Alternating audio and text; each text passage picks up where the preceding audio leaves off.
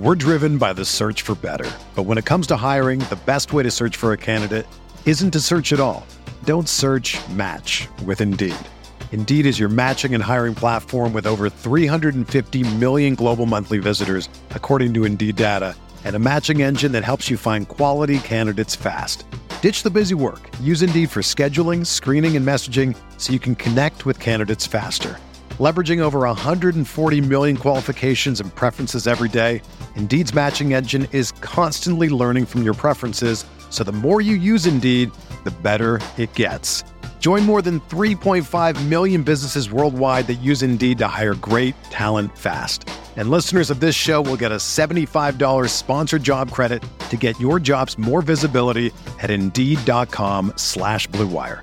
Just go to Indeed.com slash BlueWire right now and support our show by saying that you heard about Indeed on this podcast. That's Indeed.com slash BlueWire. Terms and conditions apply. Need to hire? You need Indeed. This podcast episode is brought to you by Coors Light. These days, everything is go, go, go. It's nonstop hustle all the time. Work, friends, family expect you to be on 24 7. Well, sometimes you just need to reach for a Coors Light because it's made to chill. Coors Light is cold lagered, cold filtered, and cold packaged. It's as crisp and refreshing as the Colorado Rockies. It is literally made to chill. Coors Light is the one I choose when I need to unwind. So when you want to hit reset, reach for the beer that's made to chill. Get Coors Light in the new look delivered straight to your door with Drizzly or Instacart.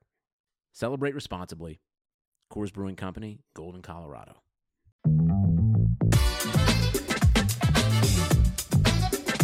Yo, what up, people? KJ Podcast. I'm Kevin Jones. Welcome if you're brand new. San Francisco 49ers analysis. The NFL draft came and went. A lot freaking happened. And some 49ers fans are really mad at John Lynch and Kyle Shanahan for not addressing the secondary, for taking a punter in the fourth round, taking two wide receivers in the second and third round. Interesting strategy from your boys in Santa Clara. I am not one of the people who is outraged. I want to get that clear from the beginning here. I understand the draft strategy here, and I understand not taking a cornerback until the sixth round. And we'll get into what Kyle and John Lynch were thinking, my perspective on inside the building in Santa Clara, the expectations for this draft class. We're going to go through each guy one by one, try and project. I mean, I don't give a grade, guys. I'm not going to say, oh, this is a B plus, this is a B minus. We have no idea. We had no idea Joe Williams was going to walk on the field as a third round pick and be overweight and not fit in. You had no idea George Kittle was going to lead the NFL in tight end yards of all time. It's impossible to predict things yet, but let's just see their potential fits. Maybe look at some ceilings, some floors, some player comparisons, and what to expect year one from the 2019 draft class. Yeah, welcome to Blue Wire. This is the sports podcasting network I started. This is the type of content you get deeper dives into your local teams and niche stuff. Want to shout out Jordan Reed, our draft expert. Follow him on Twitter at JReedNFL. Absolutely crushed it. He's going to have a ton of draft content. Yeah, just search Blue Wire in Spotify, iTunes, and check out some of our other pods. Give them a play. All right, let's get into what happened. Nick Bosa, we recapped it Thursday night. How can you not love the football player? The person's got a lot to win over some certain 49ers fans, but you got to love Nick Bosa, the football player. It changes the defense. Day two, I argued Kyle's got to get in here and get a receiver, and they did right away with Deebo Samuel. Can't wait to break down this guy as a prospect. I mean, he's very effing legit. You see five foot eleven listed, but he plays much bigger than that on the football field. Reminds me a lot of Pierre Garcon, Anquan Boldin, Going to be a possession type of receiver. I think eventually he maxes at like 75 catches, 1,200 yards per season. Like he could be that guy. Fringe Pro Bowler. I don't think Deebo Samuel's, Samuel's going to be this guy making seven, eight Pro Bowlers. He's not going to change the league or light it on fire. But with Dante Pettis here, I mean, this is the good thing to note about the 49ers strategy. They saw needs on their football team. Pass rusher, Nick Bosa. Need another receiver next to Dante Pettis, Deebo Samuel. They didn't get cute. They weren't planning for the future. Mike McGlinchey was kind of a luxury pick last year even though Kyle wants to get the running game set up, they didn't technically need a right tackle. They needed these two positions, And they kind of had to prove to 49ers fans, like, yo, we understand what the weaknesses of our football team are. Let's go get young rookies, make them building blocks. And that's exactly what I think Deebo Samuel's going to be and Nick Bosa. Then we get to the third round.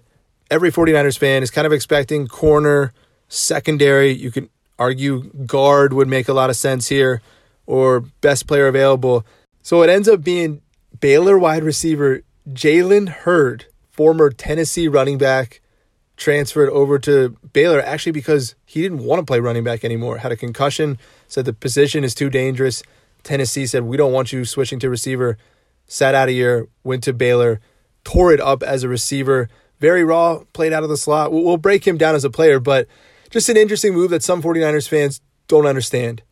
You've already got Kyle Juszczyk, you've got George Kittle, Kyle wants weapons and he likes creating roles for people. Jalen Hurd is going to be that kind of move piece. This is a potential touchdown machine for Kyle to say, listen, we have needs at corner, we have needs elsewhere. I think I can get this guy in the end zone. And the 49ers now have that red zone chess piece where they can put Jalen Hurd in certain matchup situations, whether it's at tight end, whether it's at running back, fullback. He can be lining up everywhere and Kyle can use him in motion and play action fakes off of him, and I think really throw off the defense. For Kyle to pick receiver back to back, listen, I love it. That unit to me was very, very barren, even more barren than corner because you got Richard Sherman to at least lean on. You didn't want to just lean on Dante Pettis. This is now spreading the football around. I am okay with Kyle betting on a prospect like this. I know before the draft I said, uh, you can't totally trust him. But instead of a corner, instead of overloading that room with Ahkello Witherspoon, Tarvarius Moore, Jason Verrett, and then now some third round pick, I, I get that. I get rather having a receiver or someone who can score touchdowns than trying to find another corner rep. But the thing is, if you weren't going to take a corner in the draft, you should have signed a much stronger veteran than Jason Verrett, who's just had too much of an injury history to count on. So you've left that position a little barren, but I totally get because I've been saying you're going to draft someone in the third round. What are they going to do? Honestly, it takes corners too long. So I, I I get taking a receiver here. I really do. I think Kyle might be able to ve- develop this guy as a move tight end in the slot. Very raw. Just switching to receiver could be a redshirt type of year for him. I don't know what classroom is he going to be in. Is he going to being with the wide receivers or the tight ends. I'm fixated on Jalen Hurd and when he was taken, and I get the outrage from 49ers fans, but count me in as as someone who understands this pick, and Kyle's going to use this for the entire offense too. Even if Hurd ends up with like 20 catches a year, four or five touchdowns, it could be worth it because of the plays spawned off of having him in the offense and him being a creative weapon. And you can hit him up down the field too. He can catch deep passes it, it's not traditional offenses in the Big 12. It's hard to project these guys. It, it's a it's a projection. Can this guy be good? My thing is Deebo Samuel is going to start day one. If the 49ers took cornerback there instead and then went with Jalen Hurd, I would not like this draft class at all. I would say you need a wide receiver to come in and play right away. So they had to get that out of the way. And then, yeah, Jalen Hurd is more of a luxury pick. It really is does this team have the luxury of developing a playmaker? They need starters at other places, but not as many places as you think.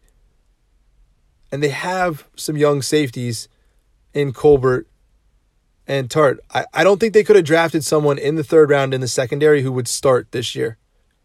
And they thought, I'd rather craft a role for someone who's going to actually play. They're going to have to sign some veteran corners and potentially make a trade they have to trade a fifth round pick next year and get a legit corner in here, they have to do it. I wouldn't do more than a fifth, but I would I would start looking at that. Freaking Michael Bennett traded for six round picks. There's some dumb veteran moves that happen. Someone gets disgruntled during OTAs. You might be able to pick a corner off a roster.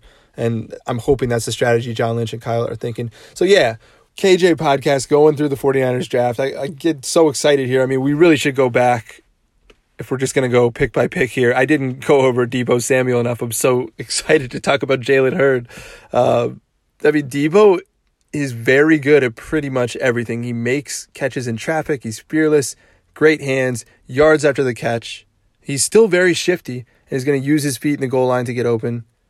And now he enters a wide receiver group that's Dante Pettis, Deebo, Trent Taylor's making the roster. Marquise Goodwin is going to make the roster. He's a valuable guy, and what he did with Jimmy G, you got to you got to potentially see that again because they didn't get enough time last year. So Marquise Goodwin's going to make the team. Kendrick Bourne, Jordan Matthews, and then Richie James. Two of those three will make it. One of them probably won't. You might be able to practice squad Richie James because of his eligibility, but all of a sudden this position group's pretty crowded. Still doesn't have a superstar yet, but has two guys with huge potential in Pettis and Deebo Samuel. So I don't know if Jalen Hurd is going to be in this group as well. And if it is, then you're talking about Kendrick Bourne might be the odd man out. Jordan Matthews probably be the odd man out. But if you put Jalen Hurd in the tight end classroom and kind of have him replace Cole Hikutini, I think that's going to be the play. Jalen Hurd is going to meet in the tight ends classroom with George Kittle, and he's not going to be an inline tight end. He's going to be flexed out a lot in the slot, but considered a tight end. So I don't know. They're going to have a, a weird kind of coaching project to teach Jalen Hurd how to fit into this offense. But I love the potential. I think this year is is minimal impact, but flashes of brilliance how this could work. And then year two, he makes a big leap. Like this is kind of like a hybrid redshirt year where he's not going to play too much, but he is going to in spurts and it's going to work. And people are going to be calling for more of him. Kyle wouldn't have made another risky pick after the Joe Williams thing. They're betting on character too. I mean, this guy wanted to stick with football so bad that he was willing to switch positions, switch schools, stick it out.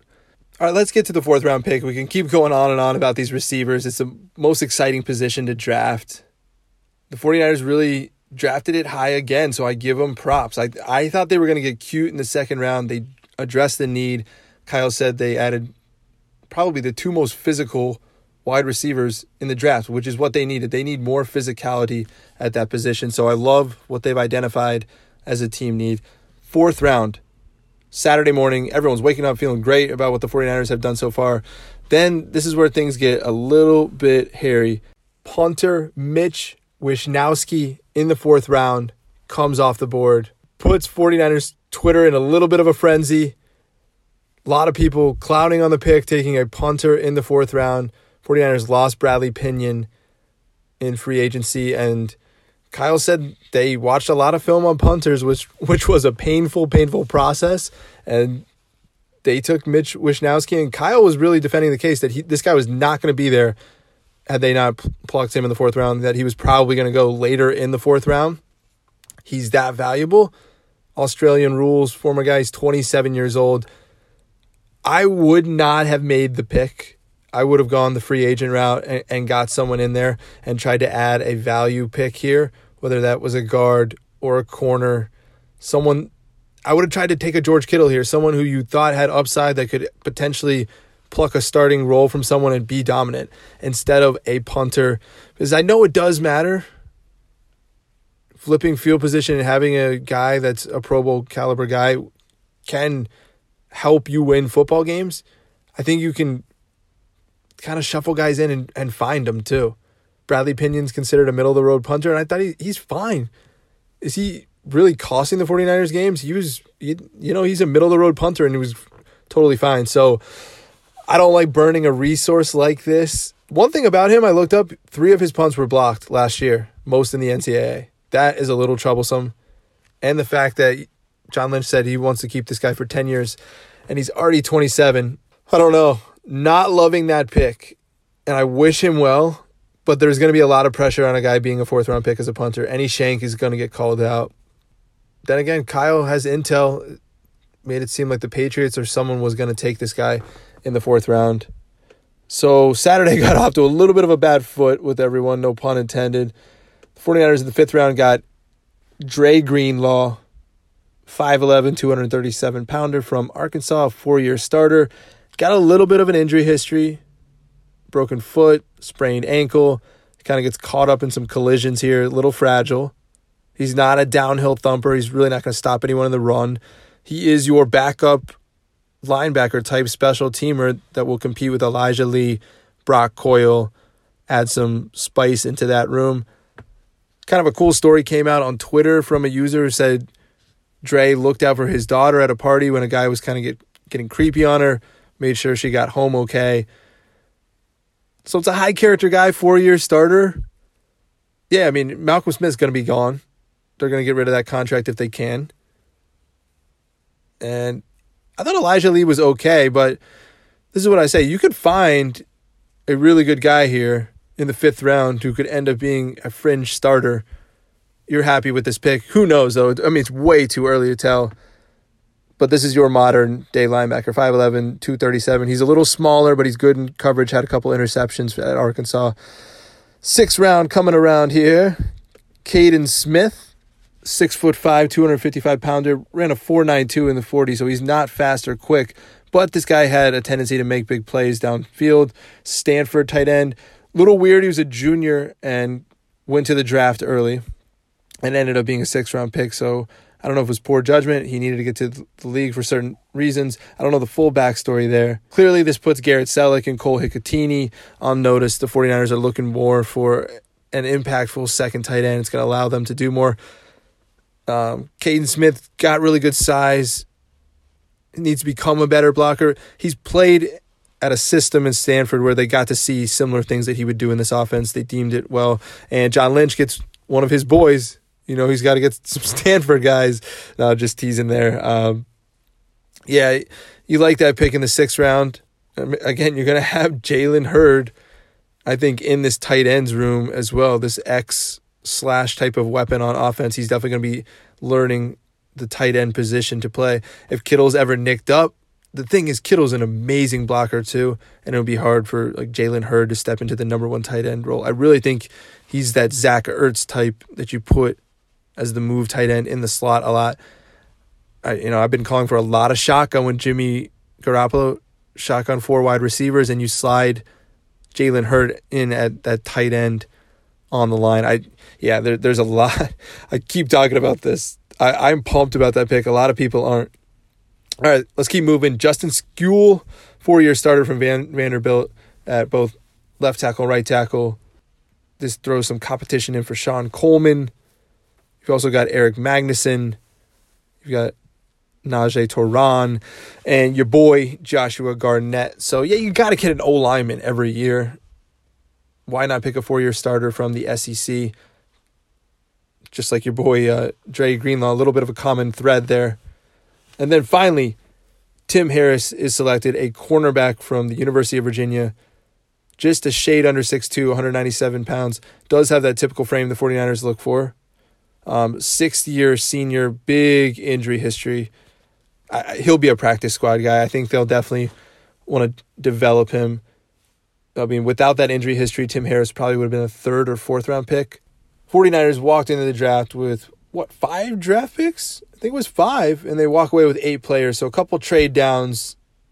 They get a starting wide receiver, a starting defensive end, a chess piece, a punter, and then a lot of unknowns after that. You know, there's no way you can say Dre Greenlaw or Justin Skule or Tim Harris are going to be huge parts of the future. You can't say George Kittle or, you know, Trent Taylor has emerged out of that fray. Adrian Colbert has emerged out of that fray. So you hope the 49ers continue their trend of a, a couple of these late round guys develop. That is how you become a playoff team a lot sooner because then you have control of really good players on good contracts for quite a while. So these late round picks do matter.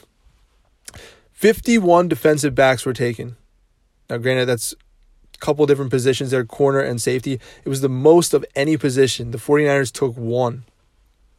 You did have a bunch of receivers added to the division as well. DK Metcalf from the Seahawks and Hakeem Butler, Andy Isabella, both to Arizona new quarterback situation, Kyler Murray there. New quarterback situation in Seattle, Russell Wilson, long term contract. And then Jared Goff. The secondary is troubling. The secondary is going to lose this team games this year. I still don't think they could have solved it in this draft. And that's why I'm happy with what the 49ers did here. They're going to make their offense better and they're going to make their edge rushing unit better, which is going to give them help on the turnover end, but it's not going to be enough. And if Jimmy Ward has to play a bunch and he's getting burnt, and Earl Thomas helps Baltimore, we get to this part every week in every podcast, but it's really under a light now. They could have done more in the secondary and free agency. That's going to be their downfall. I get ignoring it in the draft, but then you should have brought in a Lamarcus Joyner, some someone with credibility and not banked on your internal guys who have been banged up and not been the greatest when they've been out there. John Lynch did hint that Richard Sherman's looking a lot better, almost two years removed from a ruptured Achilles recovery. He really came on to start the year and kind of got beat a little bit to close the year.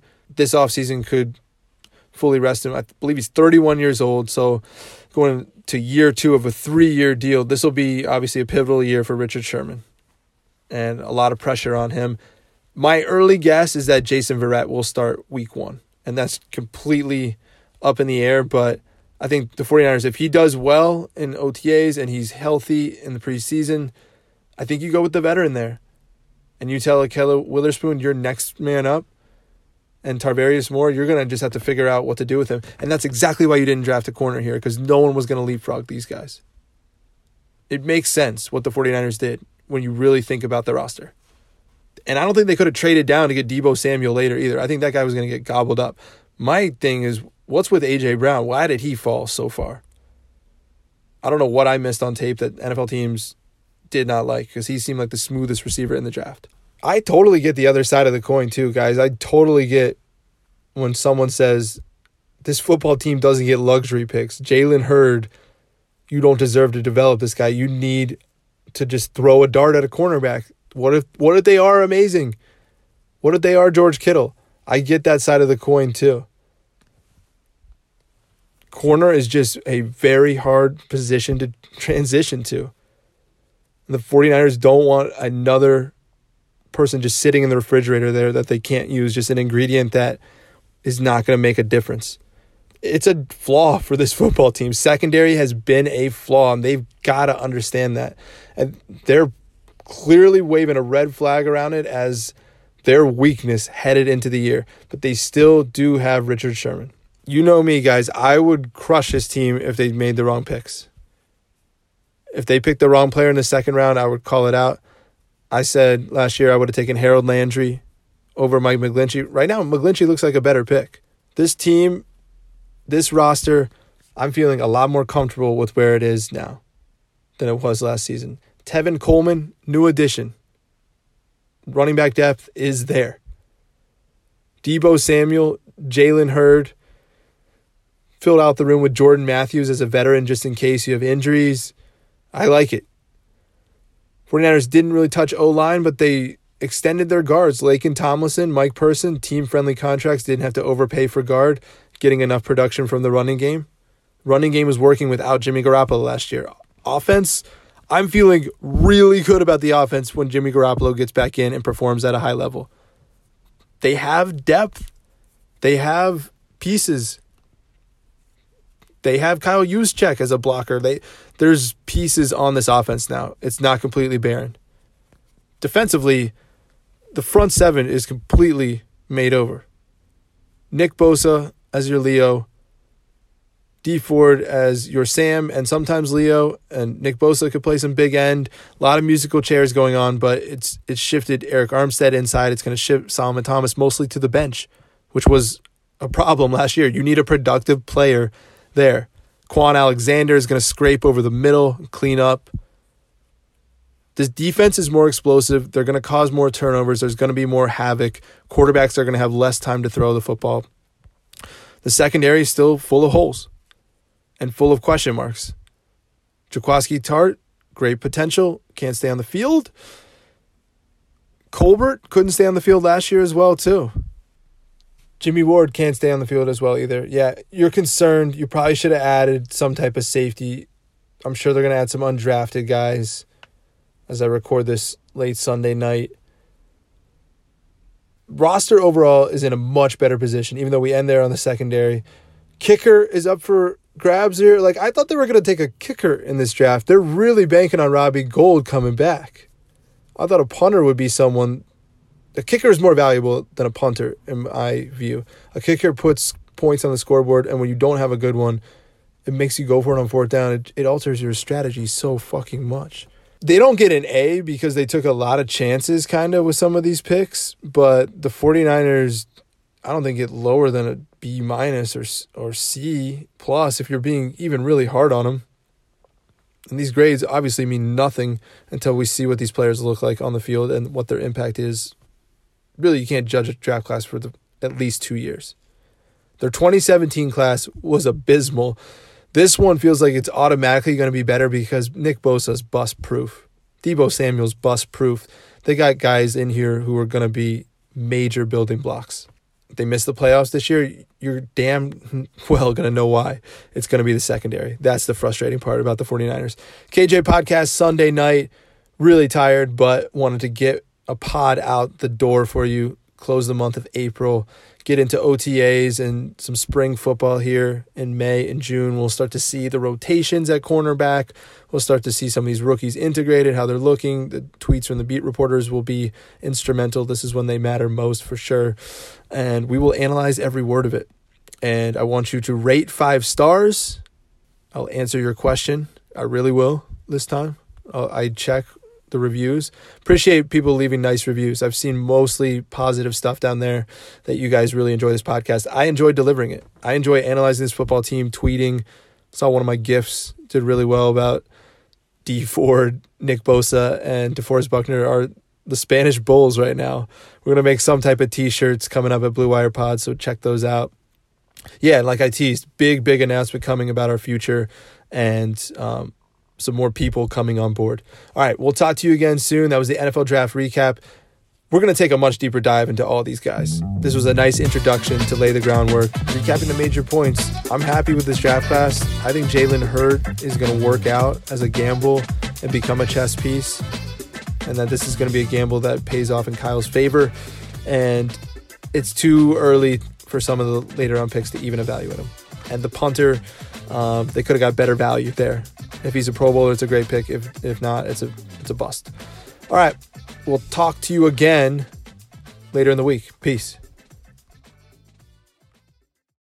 Whether you're a world class athlete or a podcaster like me, we all understand the importance of mental and physical well being and proper recovery for top notch performance.